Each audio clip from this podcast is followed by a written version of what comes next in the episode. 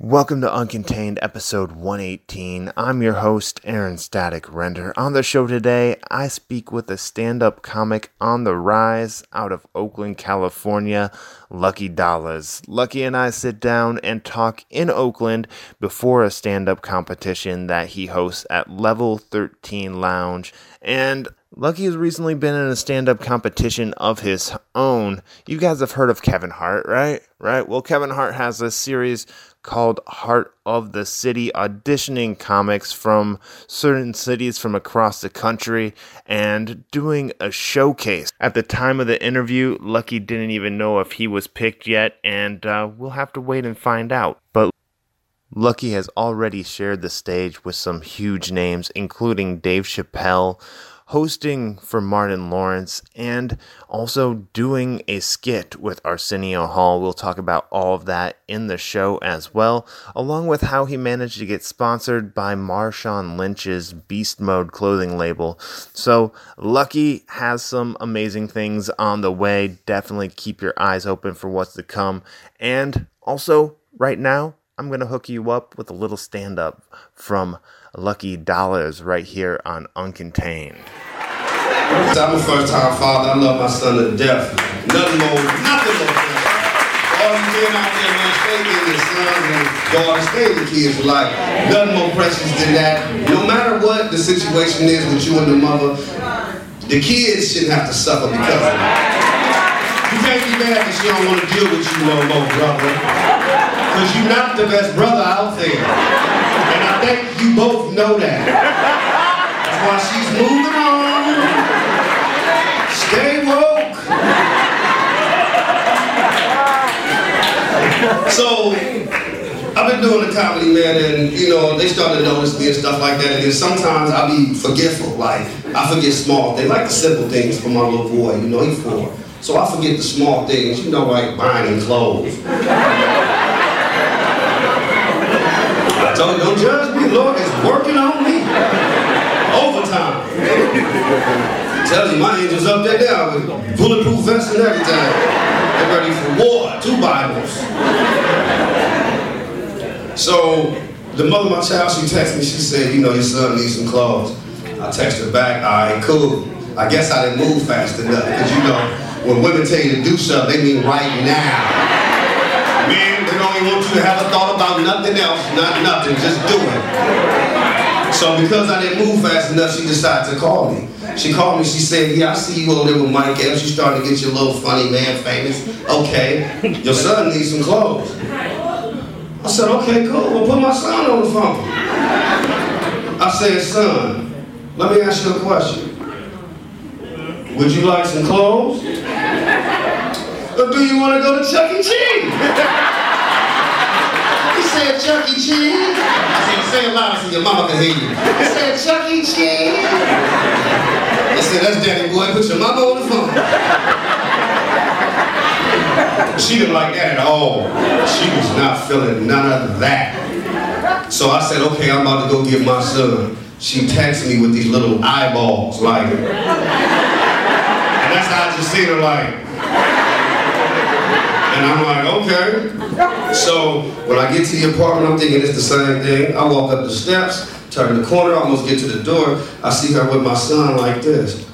Put him out, she went and closed the door. You know my son was? Naked.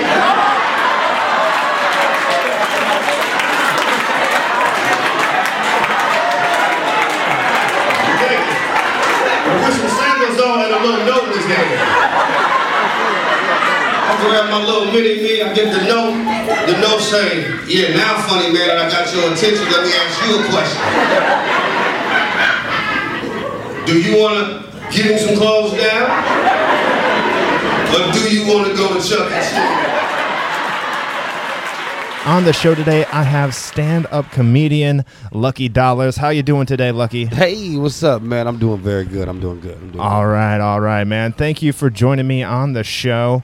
Um, I actually saw you for the first time a couple months back at uh, Tommy T's in Pleasanton. Uh, what have you been up to since then, man? Oh man, since then, a couple months ago, uh, I've went on tour with Ryan Davis. Uh, that was a great experience. That was after coming off tour with uh, Jess Hilarious. Those are the two like hottest people on uh, social media. But Ryan Davis, he's a stand-up comedian in his own right. He started doing stand-up and he popped up. But since then, and I've done the um, Paramount Theater in Oakland, California, both nights at the uh, Laugh Fest. I was introduced on the stage by Arsenio Hall. Oh, And, nice. dude! That was awesome. I, and at the end of my set, he told me I killed it. So that was heavy. And I just did the um, Hollywood Improv on the Monday nights with D. Ray Davis and. Uh, Dave Chappelle happened to take the mic that night, and uh, everybody else got bumped. So I performed that night with Dave Chappelle. Wow, what was that like uh, sharing a stage with Dave Chappelle? It was the most craziest, funnest, awe-inspired moment I've ever had in my life dealing with comedy. Um, just based on the first time I ever hosted a show was at Tommy T's for Dick Gregory and Paul Mooney. So that was a huge highlight in my, in my career just at the beginning. And so when I'm at the Hollywood Improv and on Melrose, so I'm coming this Monday nights. It's you know Spike Thompson, he runs a good room there. You know D. Ray Davis, the host. So Okay. I'm there, and I you know this show you know start a little late, you know whatever. So D. Ray comes up, he introduces a lady, she goes up, he goes up again, he introduces me, I do my thing. You know I'm feeling good. I did 15 minutes. It was cool. It, they laughed. I did a really good job. People, oh you were really funny, high fiving me. So I went outside just to you know absorb the moment. While I'm outside, uh, the comics, you know what I'm saying, for like 15 minutes, the comics start coming outside. And I'm like, what's going on? They're like, you don't know what's going on? They're like, you know who's on the stage? I'm like, no, who? They're like, Dave Chappelle. And I'm like, what? Dave Chappelle's on the stage? And I'm like, because last week I was thinking about, damn, when he going to be back in San Francisco so I go see him. How Yeah. much is a ticket? And, you know, now he's on the stage and, man, my seat is, is, is uh, two seats away from the stage. And I'm out here, you know, 420 and having a fun 420 moment. And man, I go get me a drink, go up in there, watch Dave Chappelle talk for two hours, and have and and just just admired it. And after that, I went outside, and people were congratulating me about what I did on the show. And Dave comes out, and I get to take a picture with him. That's awesome, man. Did he get to check out your set or? Uh, I'm not sure. I'm really, I'm not sure if he checked out my set. I know that when he seen everybody, um, shaking my hand when they were coming out of the club, uh, telling me I did a good job. I guess he had, I mean, shoot, the people coming out saying I did a good job. So Yeah. he came, he tapped me on the back. Oh, good job, and kept walking. I'm like, I'm like, Dave Chappelle just hit me on the back. I'm never watching my back again. It's like I hope that shit rubs off. Man, I felt like Cindy Brady. never watching again. man, so like, so he did two hours on stage. He did right? two hours on stage, which all the other comics already knew. I didn't know that, but I'm uh, such a fan and in awe of Dave Chappelle. You know, the fifty million dollars, well, sixty million dollar man. Yeah. and I'm sitting here watching him. He's buff now, got a chain. He s- drinks, smoke. Right He's got the vape He's- on stage. not the vape. He asked his partner for some, and just lit the cigarette. Like, let's do it. Like, fuck him. They like, and everybody like, well, he's smoking in this club. If the club, co- man, he got enough money to pay this little ticket, man. man got sixty million. I'm sure this little two hundred dollar ticket ain't gonna hurt him. Matter of fact, he might give you a tip. He'll take two hundred. You bastard. yeah, I saw him on his Netflix special. He had like Uh-huh. the vape pen. yeah. He was more than half baked right there. I'll tell you that shit. ah, love the stoner. Oh yeah, man. Oh yeah. It's gotta love living in California for that shit too. Absolutely. I love living in California for that. Shout out Yali Bird. Shout out Yali Bird. If I'm over in San Francisco, man, on Mission Street. Yali Bird. Check it out. All right, all right. Is that uh, a recreational place? Yes, it is recreational. All you got to do is have your ID. All right, perfect. All right, so besides checking out Dave Chappelle in LA, man, um, what what else you got going on? I actually before I jump any further ahead, I was Uh-huh. looking online. I saw you've done a little acting.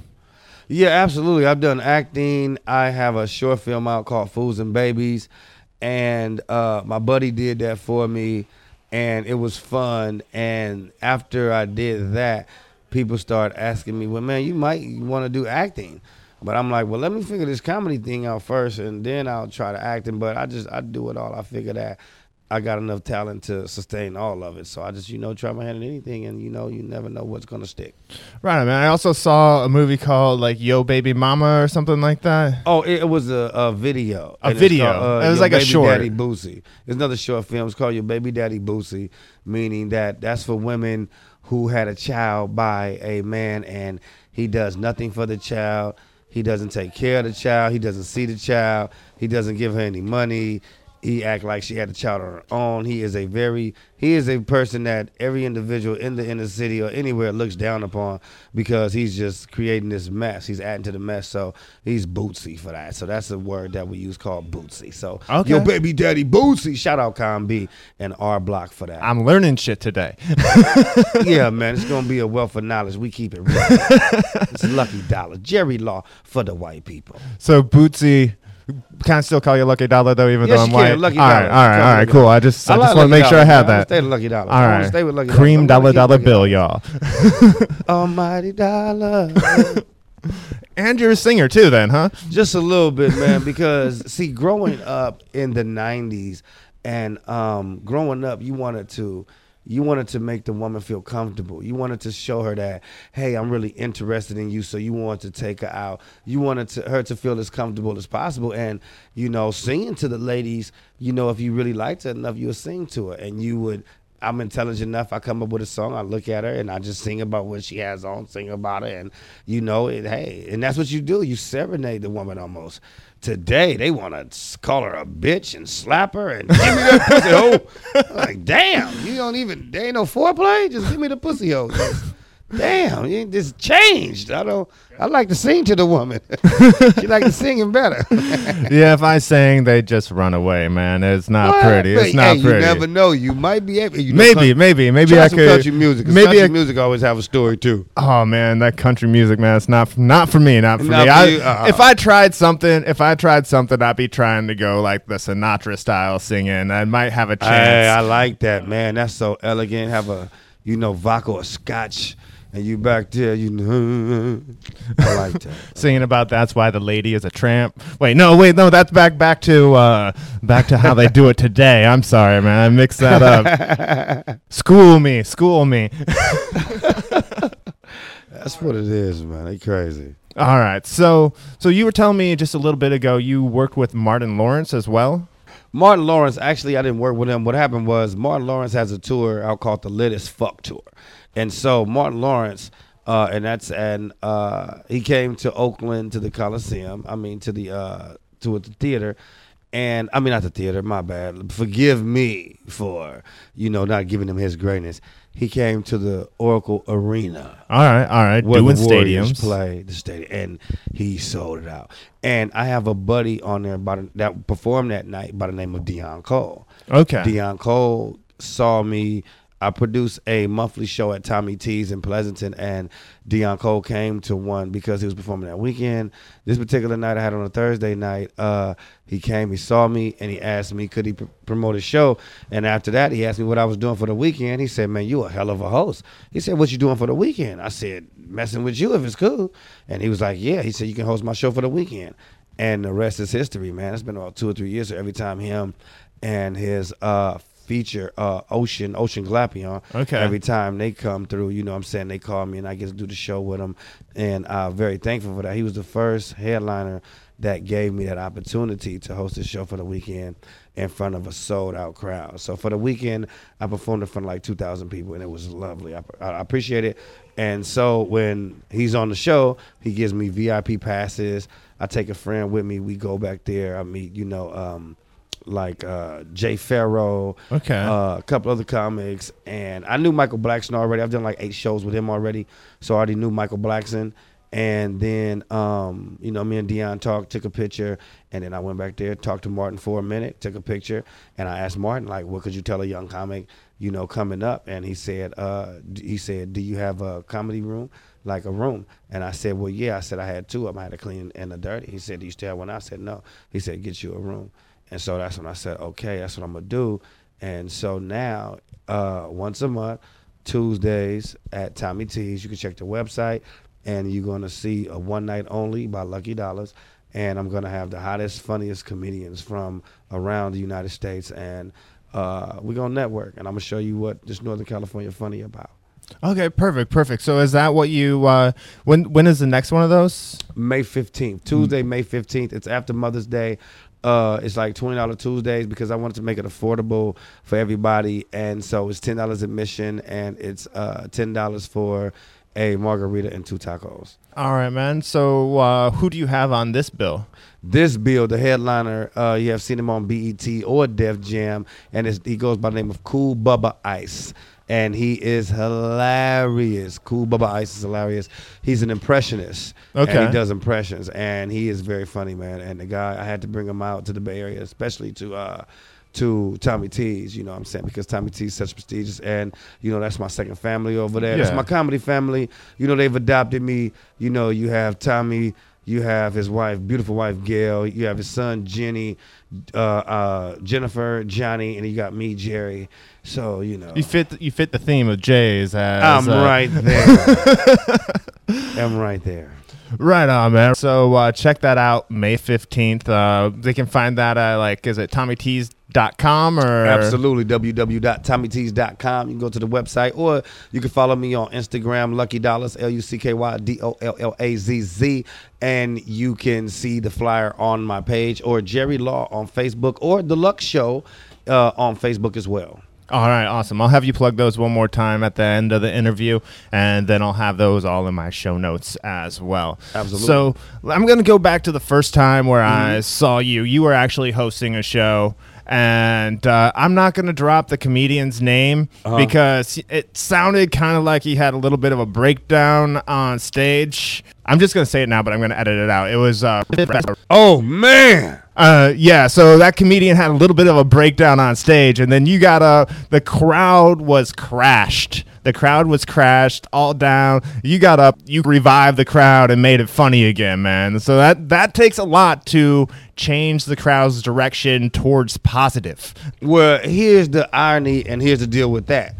Um, he is actually Carlos Mencia's nephew. Really?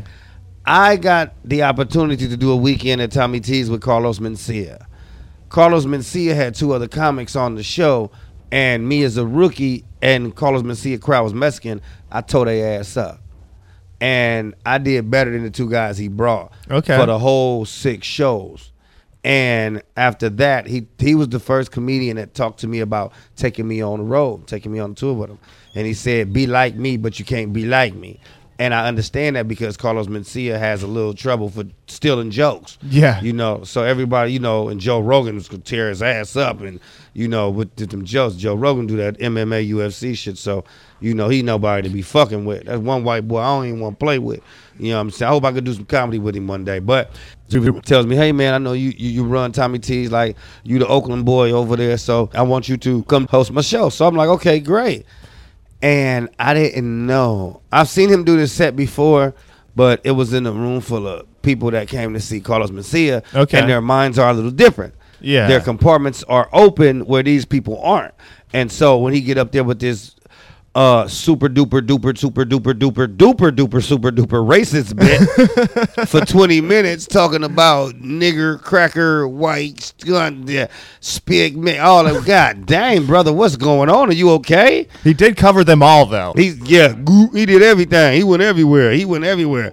He was just so, and I was like, dude, like, here's the thing about comedy. Comedy is subjective.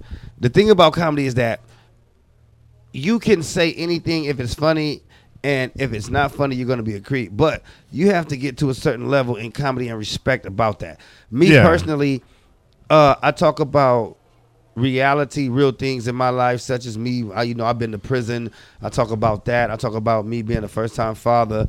Talk about me being a father that wanted to be. I wanted to do the marriage, be with the mother of my child, but that just didn't happen. You know, for a variable, you know, for various amount of reasons, but that didn't happen. So I talk about those things, the real things, gentrification in Oakland, like that. And for you to just come out there and start disrespecting the crowd and saying all this stuff, like, I mean, it's the last true form of freedom of speech, but because we have this platform and our words are so powerful, I think that we should be responsible. Even though we have the freedom, you know, my grandmother used to always tell me, uh, make sure her soul rest. She always used to say that just because you can do something doesn't mean oftentimes you should do it. Yeah. You know, just because you, you can do it don't mean you should do it. And I'm just not gonna go out here to these people that came to see me, a hundred or plus crowd, and I'm so thankful for them or however many come out. And I'm not gonna like shit on them, man. Like they come to be entertained, not to become the entertainment. And I'm not gonna do that. I'm gonna give them a great, funny show, and that's why when comics come on the Luck Show or you deal with Lucky Dollars, you get on my show, and you have a bad set, I talk about you, and because you, told me that you were funny, and, and you weren't funny, and you, I talk about you. And if you talk about my crowd, I'm gonna talk about you more because they came to see me and whoever else promoted the show, and sometime not you. So we're gonna get you. All right, all right, fair enough. And another thing to go on top of what you said about just because you can do something doesn't mean you should. Yeah. Also, just because you can do something, if you do it, you do have certain consequences to face. Like if I got up on stage and just went all Michael Richards on shit, uh, there would be some consequences on that. That would be a different conversation. they would have said, "Hey, what they say when they was talking? Hey, man, what? Ooh, uh, ooh, uh, hey, help, ah!" It'd have been crazy. It'd have been crazy. It'd have been crazy. Yeah, but you know, you don't do that, and I do a lot of all white crowds, and I do corporate and I do churches. So my material has to cover everybody where everybody can relate and not be offensive. Okay, so where do you get that material from? Well, I get the material. I draw it from my life. I draw it from real things that would have that happened to me in my life, and I have a vocabulary. I don't have to cuss. I have a vocabulary. I know how to enunciate. I know how to pronounce stuff. I know how to express myself. Yeah. And the real true reason is that uh, I picked up a habit after I did the thing. After Dion Cole put me on, he came out to the crowd and was like, "What's up, motherfuckers?" So in an ode to him for putting me on and letting me do that first weekend, every time I come out, I said, "What's up, motherfuckers?" like that, right? So I was writing this joke, and my son he heard me and he looked. He said, "Daddy, don't say that." And I said, "You right, but you can say it when it's necessary." And so his mom brings him in the, the door like seven o'clock at night, and it's me, it's my brothers, my homeboys, we in there, and he run up and he hugged me, and he look at his my partners, he like, "What's up, motherfuckers?" Like that. They laughing, right? I'm like, "Oh no, boy, you can't do that." He said it's appropriate. They motherfuckers. I'm like, "Wait, you five years old? Hold up, boy. Wait a minute." So I, I said, if I can't write material that I can say in front of you, then I I'm gonna have to change it.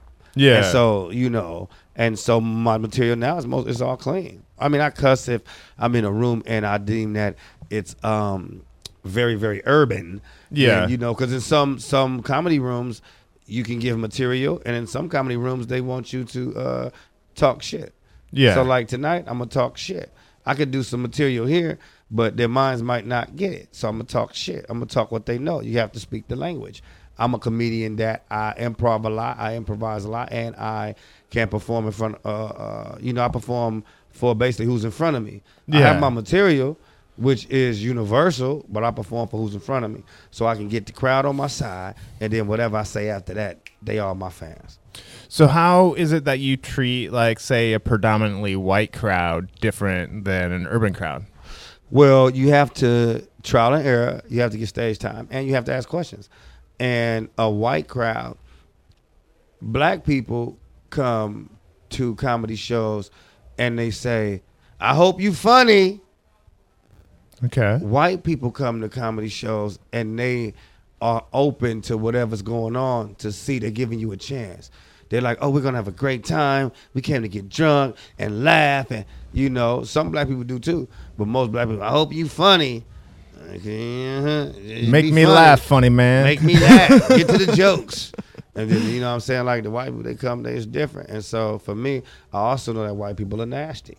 You know what I mean? I know that they like nasty shit. And I know that they uh I know that they like one liner jokes. yeah. Like black people like stories. Okay. You know, you tell stories and black people like that. And white people like one liners. You know, like, hey, hey, I would tell my wife, and she was over there, and I told her, hey, you go left, and she said, ah, I'm going right. You'll never be right. You know, something crazy like that. Some a little Dangerfield. He like, yeah, yeah. Rodney was my guy. You know what I mean? I've been around comedy all, all my life, man. Rodney was my guy. Rodney, um, the guy everybody hated. He smoked cigarettes and he cussed a lot on stage. Yeah. You know what I mean? White guy. he used to be like, huh. and oh my God, he was just amazing. And he did his own thing, and people, you know, they liked it. But you know, that was one of my. I like Rodney Dangerfield. Yeah, there's a couple uh, lines that I I remember from Rodney that really mm. stick with me. It's like. Uh, my, my wife, she's so dumb. Uh, she has to reach inside a bra to count it too. I ain't getting no respect. Yeah. And then the other one was like, the other day I went to the doctor to get a facelift, and to my dismay, there was another one just like it right under it. he was stupid funny. He was like Mitch Hedberg. Oh man, you know yeah, mean? like him, Mitch Hedberg. Like I'm a fan of comedy. I study the game, so you know it's just different people they, and how it, they they call their lane out. Yeah. So me as Lucky Dollars, I hope to call my lane out as you know uh 420 comic. You know 420 very 420 friendly, and uh basically talk about you know my black experience and incarceration and Okay. how you get out and do something with your life and you don't have to be a statistic you don't have to be even though it's set up against you you don't have to be you just have to have a strong mind a strong heart and a strong will that's it Hell yeah, man. Hell yeah. And, you know, I kind of came up hearing a lot of, like, quote unquote, black comedy Yeah. because growing up, the only place I could see stand up on television regularly was BET. Absolutely. So I got into, like, watching, like, say, Bernie Mac, DC Curry. Mm-hmm. I ain't scared uh, of you motherfucker who you with So I grew up like listening to those comics, Mm-hmm. and then finally comedy caught fire again, and you can see it like get exposed to all sorts of comics now. Mm-hmm. so what lane do you think comedy's taking now uh, dealing with social media as well what lane do you see comedy going which way do you see it going See, it's tough. It's tough to say because now they're forcing like everybody to be somewhat politically correct. People are getting shit for like saying jokes that you know you could say on stage and trying to take that away. So I'm hoping it doesn't go way too PC mm-hmm. and take away like as you said earlier like one of the final frontiers of free speech. Absolutely. But like there's also the chance that which i don't want to see this happen either like it could run the cycle everything gets saturated and then it's back to not being in clubs. But what i would like Yeah. to see is it to continue to grow people continue to mm. be able to throw out whatever's on their mind as long as it's not fucking hate filled absolutely. But you know say say what you got to say Yeah. uh, that's that's kind of where i want to see comedy go but Mm-hmm. as i said i could see it doing the other route too Well, comedy right now, uh, there are a lot of people doing it. Everybody think they can do comedy. Comedy is really about the money. At the end of the day, it's about putting asses in seats. Yeah. You can be the funniest motherfucker out there, man. You can be very hilarious, but if you can't get nobody to come to that club and see you, then you're useless. Ain't nobody dealing with you because um, there are a lot of funny people out there, and people just won't come to see them. So you got to have likability. You have Yeah. to have some form of charisma, some stage presence, and you have to have a story. You have to have something to tell these people, something to talk about, or else you just fizzle out. You know what I mean? And you have social media, where Yeah. a lot of comedians, um, like they're getting coming, like you get a, a, a million followers, and so comedy clubs are booking uh, social media comics, and they're filling the places up. And but some of them don't have the content, like they're not funny yeah and uh, I just witnessed it in Bellflower over at a convention, and uh, it was it was horrible. She had 870k followers, do skits. She get 111,000, you know, views per video. And when she got on the mic, she bombed. She couldn't do 10 minutes. She bombed horribly. She didn't have no material. She didn't know what to do. yeah You know what I'm saying? This ain't that and that ain't this. So I'm gonna develop my online presence, but right now I want to stick to the the bread and butter, what the real essence of comedy is. Standing up in these um, in these clubs, man, these smoke filled rooms, some of them, which mine's gonna be because I like 420, and uh, that's my goal to have a room I can smoke my weed and be on stage and have Snoop Dogg and them come through and Hell me yeah. tell some jokes. You know, make a couple dollars so I can live comfortable and give me a couple freak holes. You know, live that lifestyle like a rapper. Right on. So, yeah, I I see social media playing a big role in it too. But like you Yeah. said, you know, you got to have your material there. It's kind of like we talked about Martin Lawrence earlier. Mm-hmm. Um, I was listening to an interview he did. Uh, it's probably like ten years back, Uh-huh. but somebody was like, "What is the secret to stand-up comedy?" Mm-hmm. He's like, "It's taking those you had to be there situations Mm-hmm. and putting people there." You know, it's taken that, and it's also like different, like doing a stage set than making a video where you can sit back at it, take multiple takes and shit like that. Because this shit is live. Yeah, because it's a different muscle. Because uh, another internet sensation that they call his name is Ryan Davis. Uh, in fact, I am think I'm wearing this bracelet right now. it's my buddy. Uh, he took me on tour with him. Took me to he's the first comedian to take me on tour out of state. First comedian take me on tour was Jess Hilarious, and she's mega popular on social media. We did six shows at Tommy T's. Then we went down south to uh, the Improv, Ontario Improv. The Oxnard Improv I was supposed to do with her, but I missed that because they had a slide, uh, a mud slide. You know, people lost their lives and things. Uh, you know, uh, prayers to their families uh, for the mudslide. And so, uh, you know, I did that. And Ryan Davis, you know, he's he go on social media, his numbers are sky high. But uh, but in in uh, in the comedy room, he does an hour of flame Really? fire. He he he he had a tour funnier on you know funnier in person tour. I was on that tour with him. Then he took me on his uh almost famous tour. You know Okay. what I'm saying? And so uh that's my great buddy. We talk, you know, I call him, he, you know, he called me. And uh that's one of my good guys in comedy, one of my good buddies. You know, Chris Spencer, he's a dope dude. You know what I mean? And um, like I say, I hope to uh, do great and bigger things and represent this Oakland comedy, man, this Northern California. Hell yeah, man. So, one more thing before we get into uh, the final questions here. Absolutely. You have something, you had an audition recently for Kevin Hart's Hart of the City, correct? Yes, I had an audition for Kevin Hart season three of Hart in the City. It was so dope, man. Um, and the thing is, they gave us like they gave us seven minutes, and I kept going over my t- my material over and over and over, figuring what I'm gonna do, figuring what I'm gonna do, and then I I normally just go on stage. I don't tend to know what I'm gonna say. Like I have my written material, but I tend to not know what I'm gonna say. And Yeah. so, you know, I got to engage the crowd, check them out, and then I go into what the mode and what the feeling is.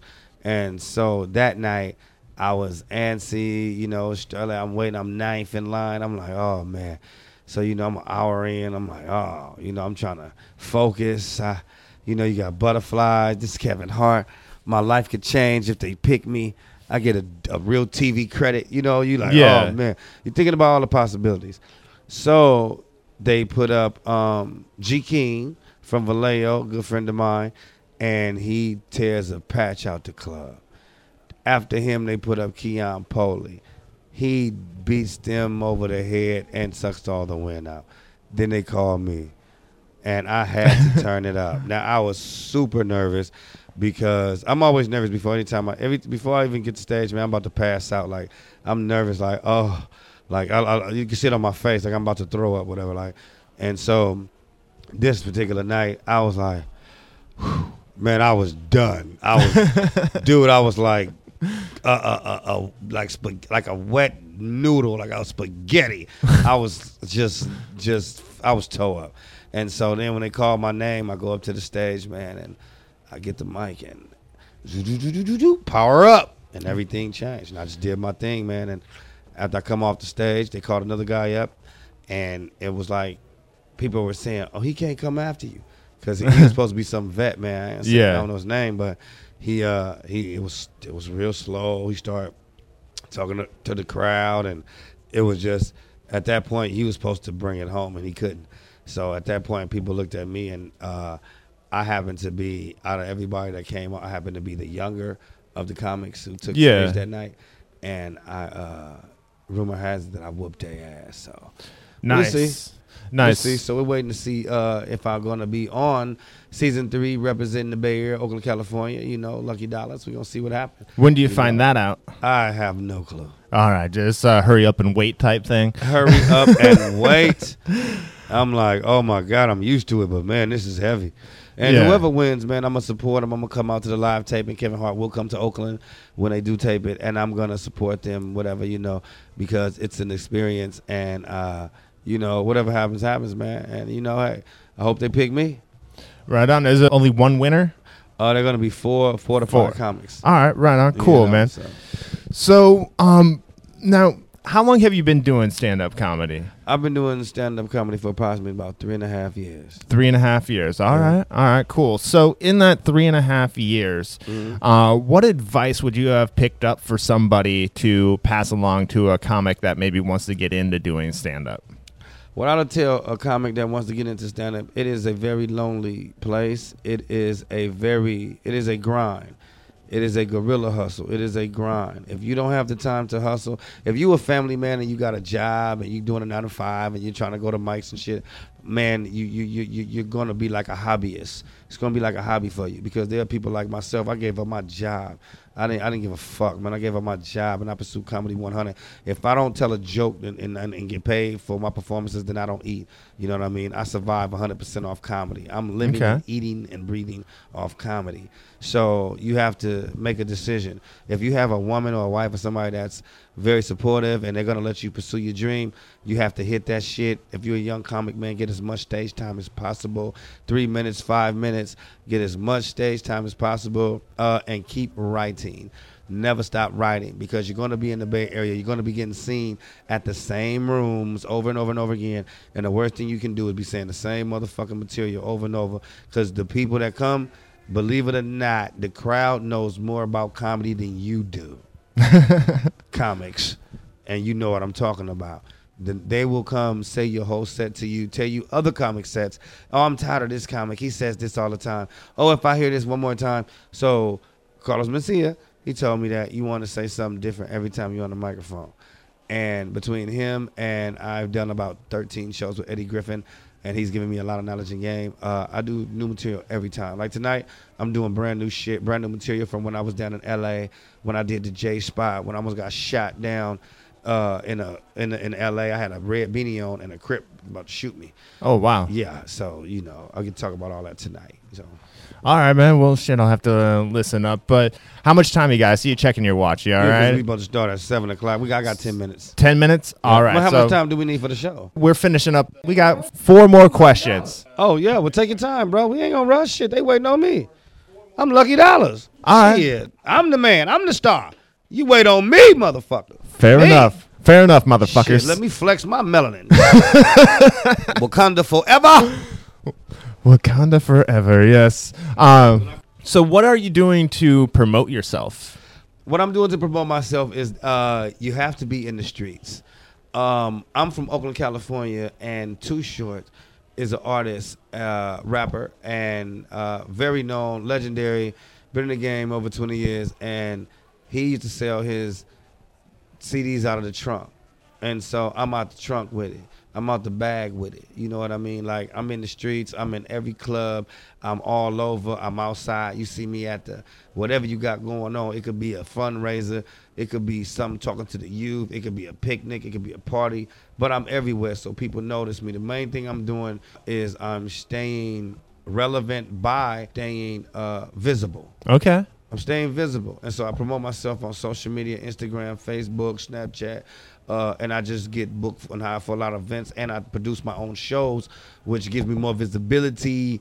Uh, when I book people from say New York and Atlanta, and they share the flyer, then I'm getting visibility out there. So people start figuring out, hey, who over there in California doing these shows, treating these good comics like that, and then my name get out there. Nice. Next thing you know, it's networking. Network equal net worth. I don't have to have nothing. But if I got a person with a car that's willing to let me use it and the person that's willing to let me borrow a hundred bucks, then that means I got a car and I got a hundred dollars in my pocket. Yeah. Because network equals net worth.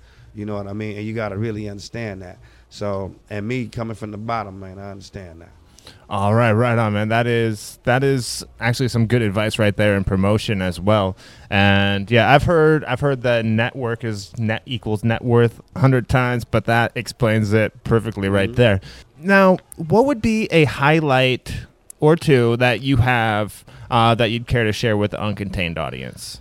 Uh, two highlights that I have. One uh, highlight that I have is when I performed at the Paramount Theater in Oakland, California, on Broadway. The reason why that was so huge to me as a young comic coming up in the game, being able to be introduced on stage uh, and on stage with the likes of Marlon Wayans, uh, Okay. JB Smoove. Um, who else was on the show? Man, there was so many. Fortune Feimster, um, Ryan Davis. Uh, who else was on the shows, man? There was so many funny people. Arsenio Hall, uh, Tony Schofield from the 102.9 KBLX uh, Morning Dream Team, you know. Uh, and man, there was so many more comics on there. Ali Siddiq, brother out of Texas.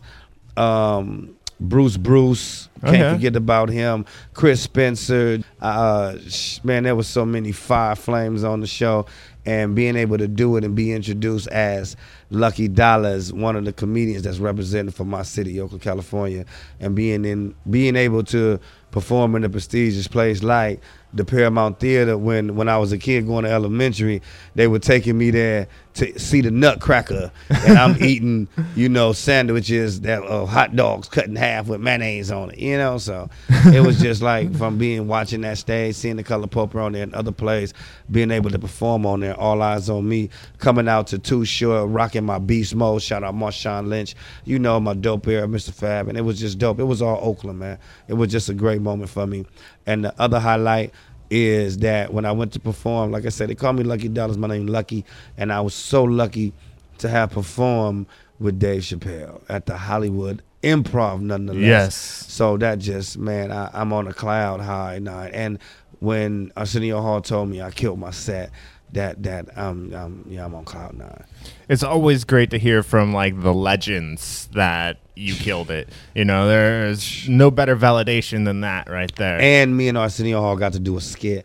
Uh, from we got to do a part of the a scene from Harlem Nights. Okay. And I was like, "Stop shooting that motherfucker! You shooting that peace shooter!" And he was like, "You killed my brother! Hey, you killed my brother! Shoot that thing! Pew!" Like that. So we was doing it. was that man. your gun noise? Pew! Pew! 'Cause that, it's a scene in Harlem Nights. Everybody knows it when uh, they're having a shootout and they're shooting fully like da da da da da da, and it's a guy like pop pop. They're like, man, put that motherfucker up. Ba-da-da-da, ba-da-da, ba-da-da, ba-da-da. Pop pop. Put that motherfucker up. So it was so funny though, man. Right on, man. Right on. Being on. able to do that, man. I just got to meet Eddie Murphy, man. Eddie Murphy and Kevin Hart, man. I got to meet Eddie Murphy, man. Of course, of course, man. I do have to ask one question about uh, Arsenio Hall. Did he do the fist pump? He did the fist pump. His finger really is long as a motherfucker. His finger's long. He got fingers. His finger's long as that microphone you hold. Eight inch microphone. Wow. His fingers is. Wow. That man shook my hand. His hand wrapped around my hand. I said, "Oh, this is weird." Yeah, no shit. It felt like a little kid shaking an adult's hand, probably. A little kid. All right, man. So, uh, when somebody comes to a Lucky Dollars show, uh, what do you want them to remember and take away from the show? What I want them to remember is that they had a great time. It was very affordable and it was family oriented and it was very, very funny and it was just a great time. All around a great time. You felt welcome. The staff and the servers were very respectful. You got your food and prompt service. And I would love them to experience that. And I think that's the best thing. And that's what I'm bringing together. Very, very funny comedians from the first comedian, the host, to everybody, where you have a dope show and you get your money's worth and uh, you're gonna just have a great time. And it's, it's it's family, it's fun.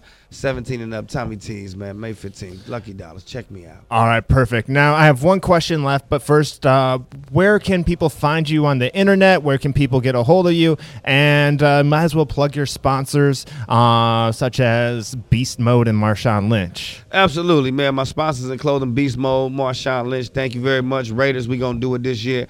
Uh, dope era, Mr. Fab, man. He's a rapper from the town. You know what I mean? I just got a jacket. You know what I'm saying? Funka Die, Filthy Rich, good looking out, man. It's town business, man. You know, I mess with everybody, and especially Yali Bird, Yali Bird, man. 420, man. That's what we're doing. Yali Bird over in San Francisco on Mission Street. Check it out, man. Recreational. Just have your ID, and uh, you know, shout out to Uncontained, man. I love this, man. Thank y'all for this platform. Oh, thank you for coming on, man. I've had a great time. How, real quick, before the last question, how did you get set up with uh, Beast Mode? Do what now? Excuse me. How did you get set up with Beast Mode as a sponsor? I got set up with Beast Mode through his mother. Through his mother. Yes, uh, uh, Sunshine Lynch. Okay. Shout out Sunshine Lynch, man. I call her Mama Lynch. I love her to death. You know, my mom passed about a year and a half ago, and then she stepped in. She's like, "Baby, I see what you're doing." She said, "We got you." You know what I'm saying? She said, "You a son of Oakland, man," and they embraced me like no other. That's And awesome. so then she was telling Marshawn like he is funny, and so she comes to every show. She support every comedian coming out of Oakland. Nice, nice. All right, man. So it is time for the final question. It is the title question of the show. Lucky Dollars, aka Jerry Law. How do you live uncontained? How do I live uncontained, man? I live uncontained because I'm gonna say what I'm gonna say. I'm gonna tell you my life, tell you my story. I'm gonna give you my truths, and you're gonna have to accept it. And it's gonna be funny. And that's how I live uncontained because I live up under no rule but anyone. Actually, I'm an outlaw. Shout out Tupac. Right on, man. Right on. And one favor to ask of you is I have all my guests sign off the show. Will you do me the honor of signing off the show tonight? What I'll tell all comics, man, I'll tell everybody, keep pursuing this dream, man, and what you're doing. You're gonna be broke a lot of times. You're gonna be broke, man. You might be homeless. You know, look at Steve Harvey's uh, story. Look at Kevin Hart. Look at Tiffany Haddish. She was in the game 17 years before she got her break, sleeping in a car in Hollywood in the safe areas. You know what I mean? So you gotta understand that this is a grind. If you really want it, they're gonna be sacrifices that you all have to make. You're gonna have to be willing to make them. You're gonna have to let some friends go, and you're gonna have to study this thing we call comedy. And my name is Lucky Dollars, and I live uncontained. And that does it for another episode of Uncontained. Thank you for listening, and thank you to Lucky Dollars for joining me. I wish him the best of luck on his audition for Kevin Hart's Hart in the City. I will keep you posted on what happens with that as soon as I find out. And also, I'll have links to Lucky's social media so uh, you can follow him there to find out what he is up to next because there's big things in this dude's future. So, until next time, live uncontained.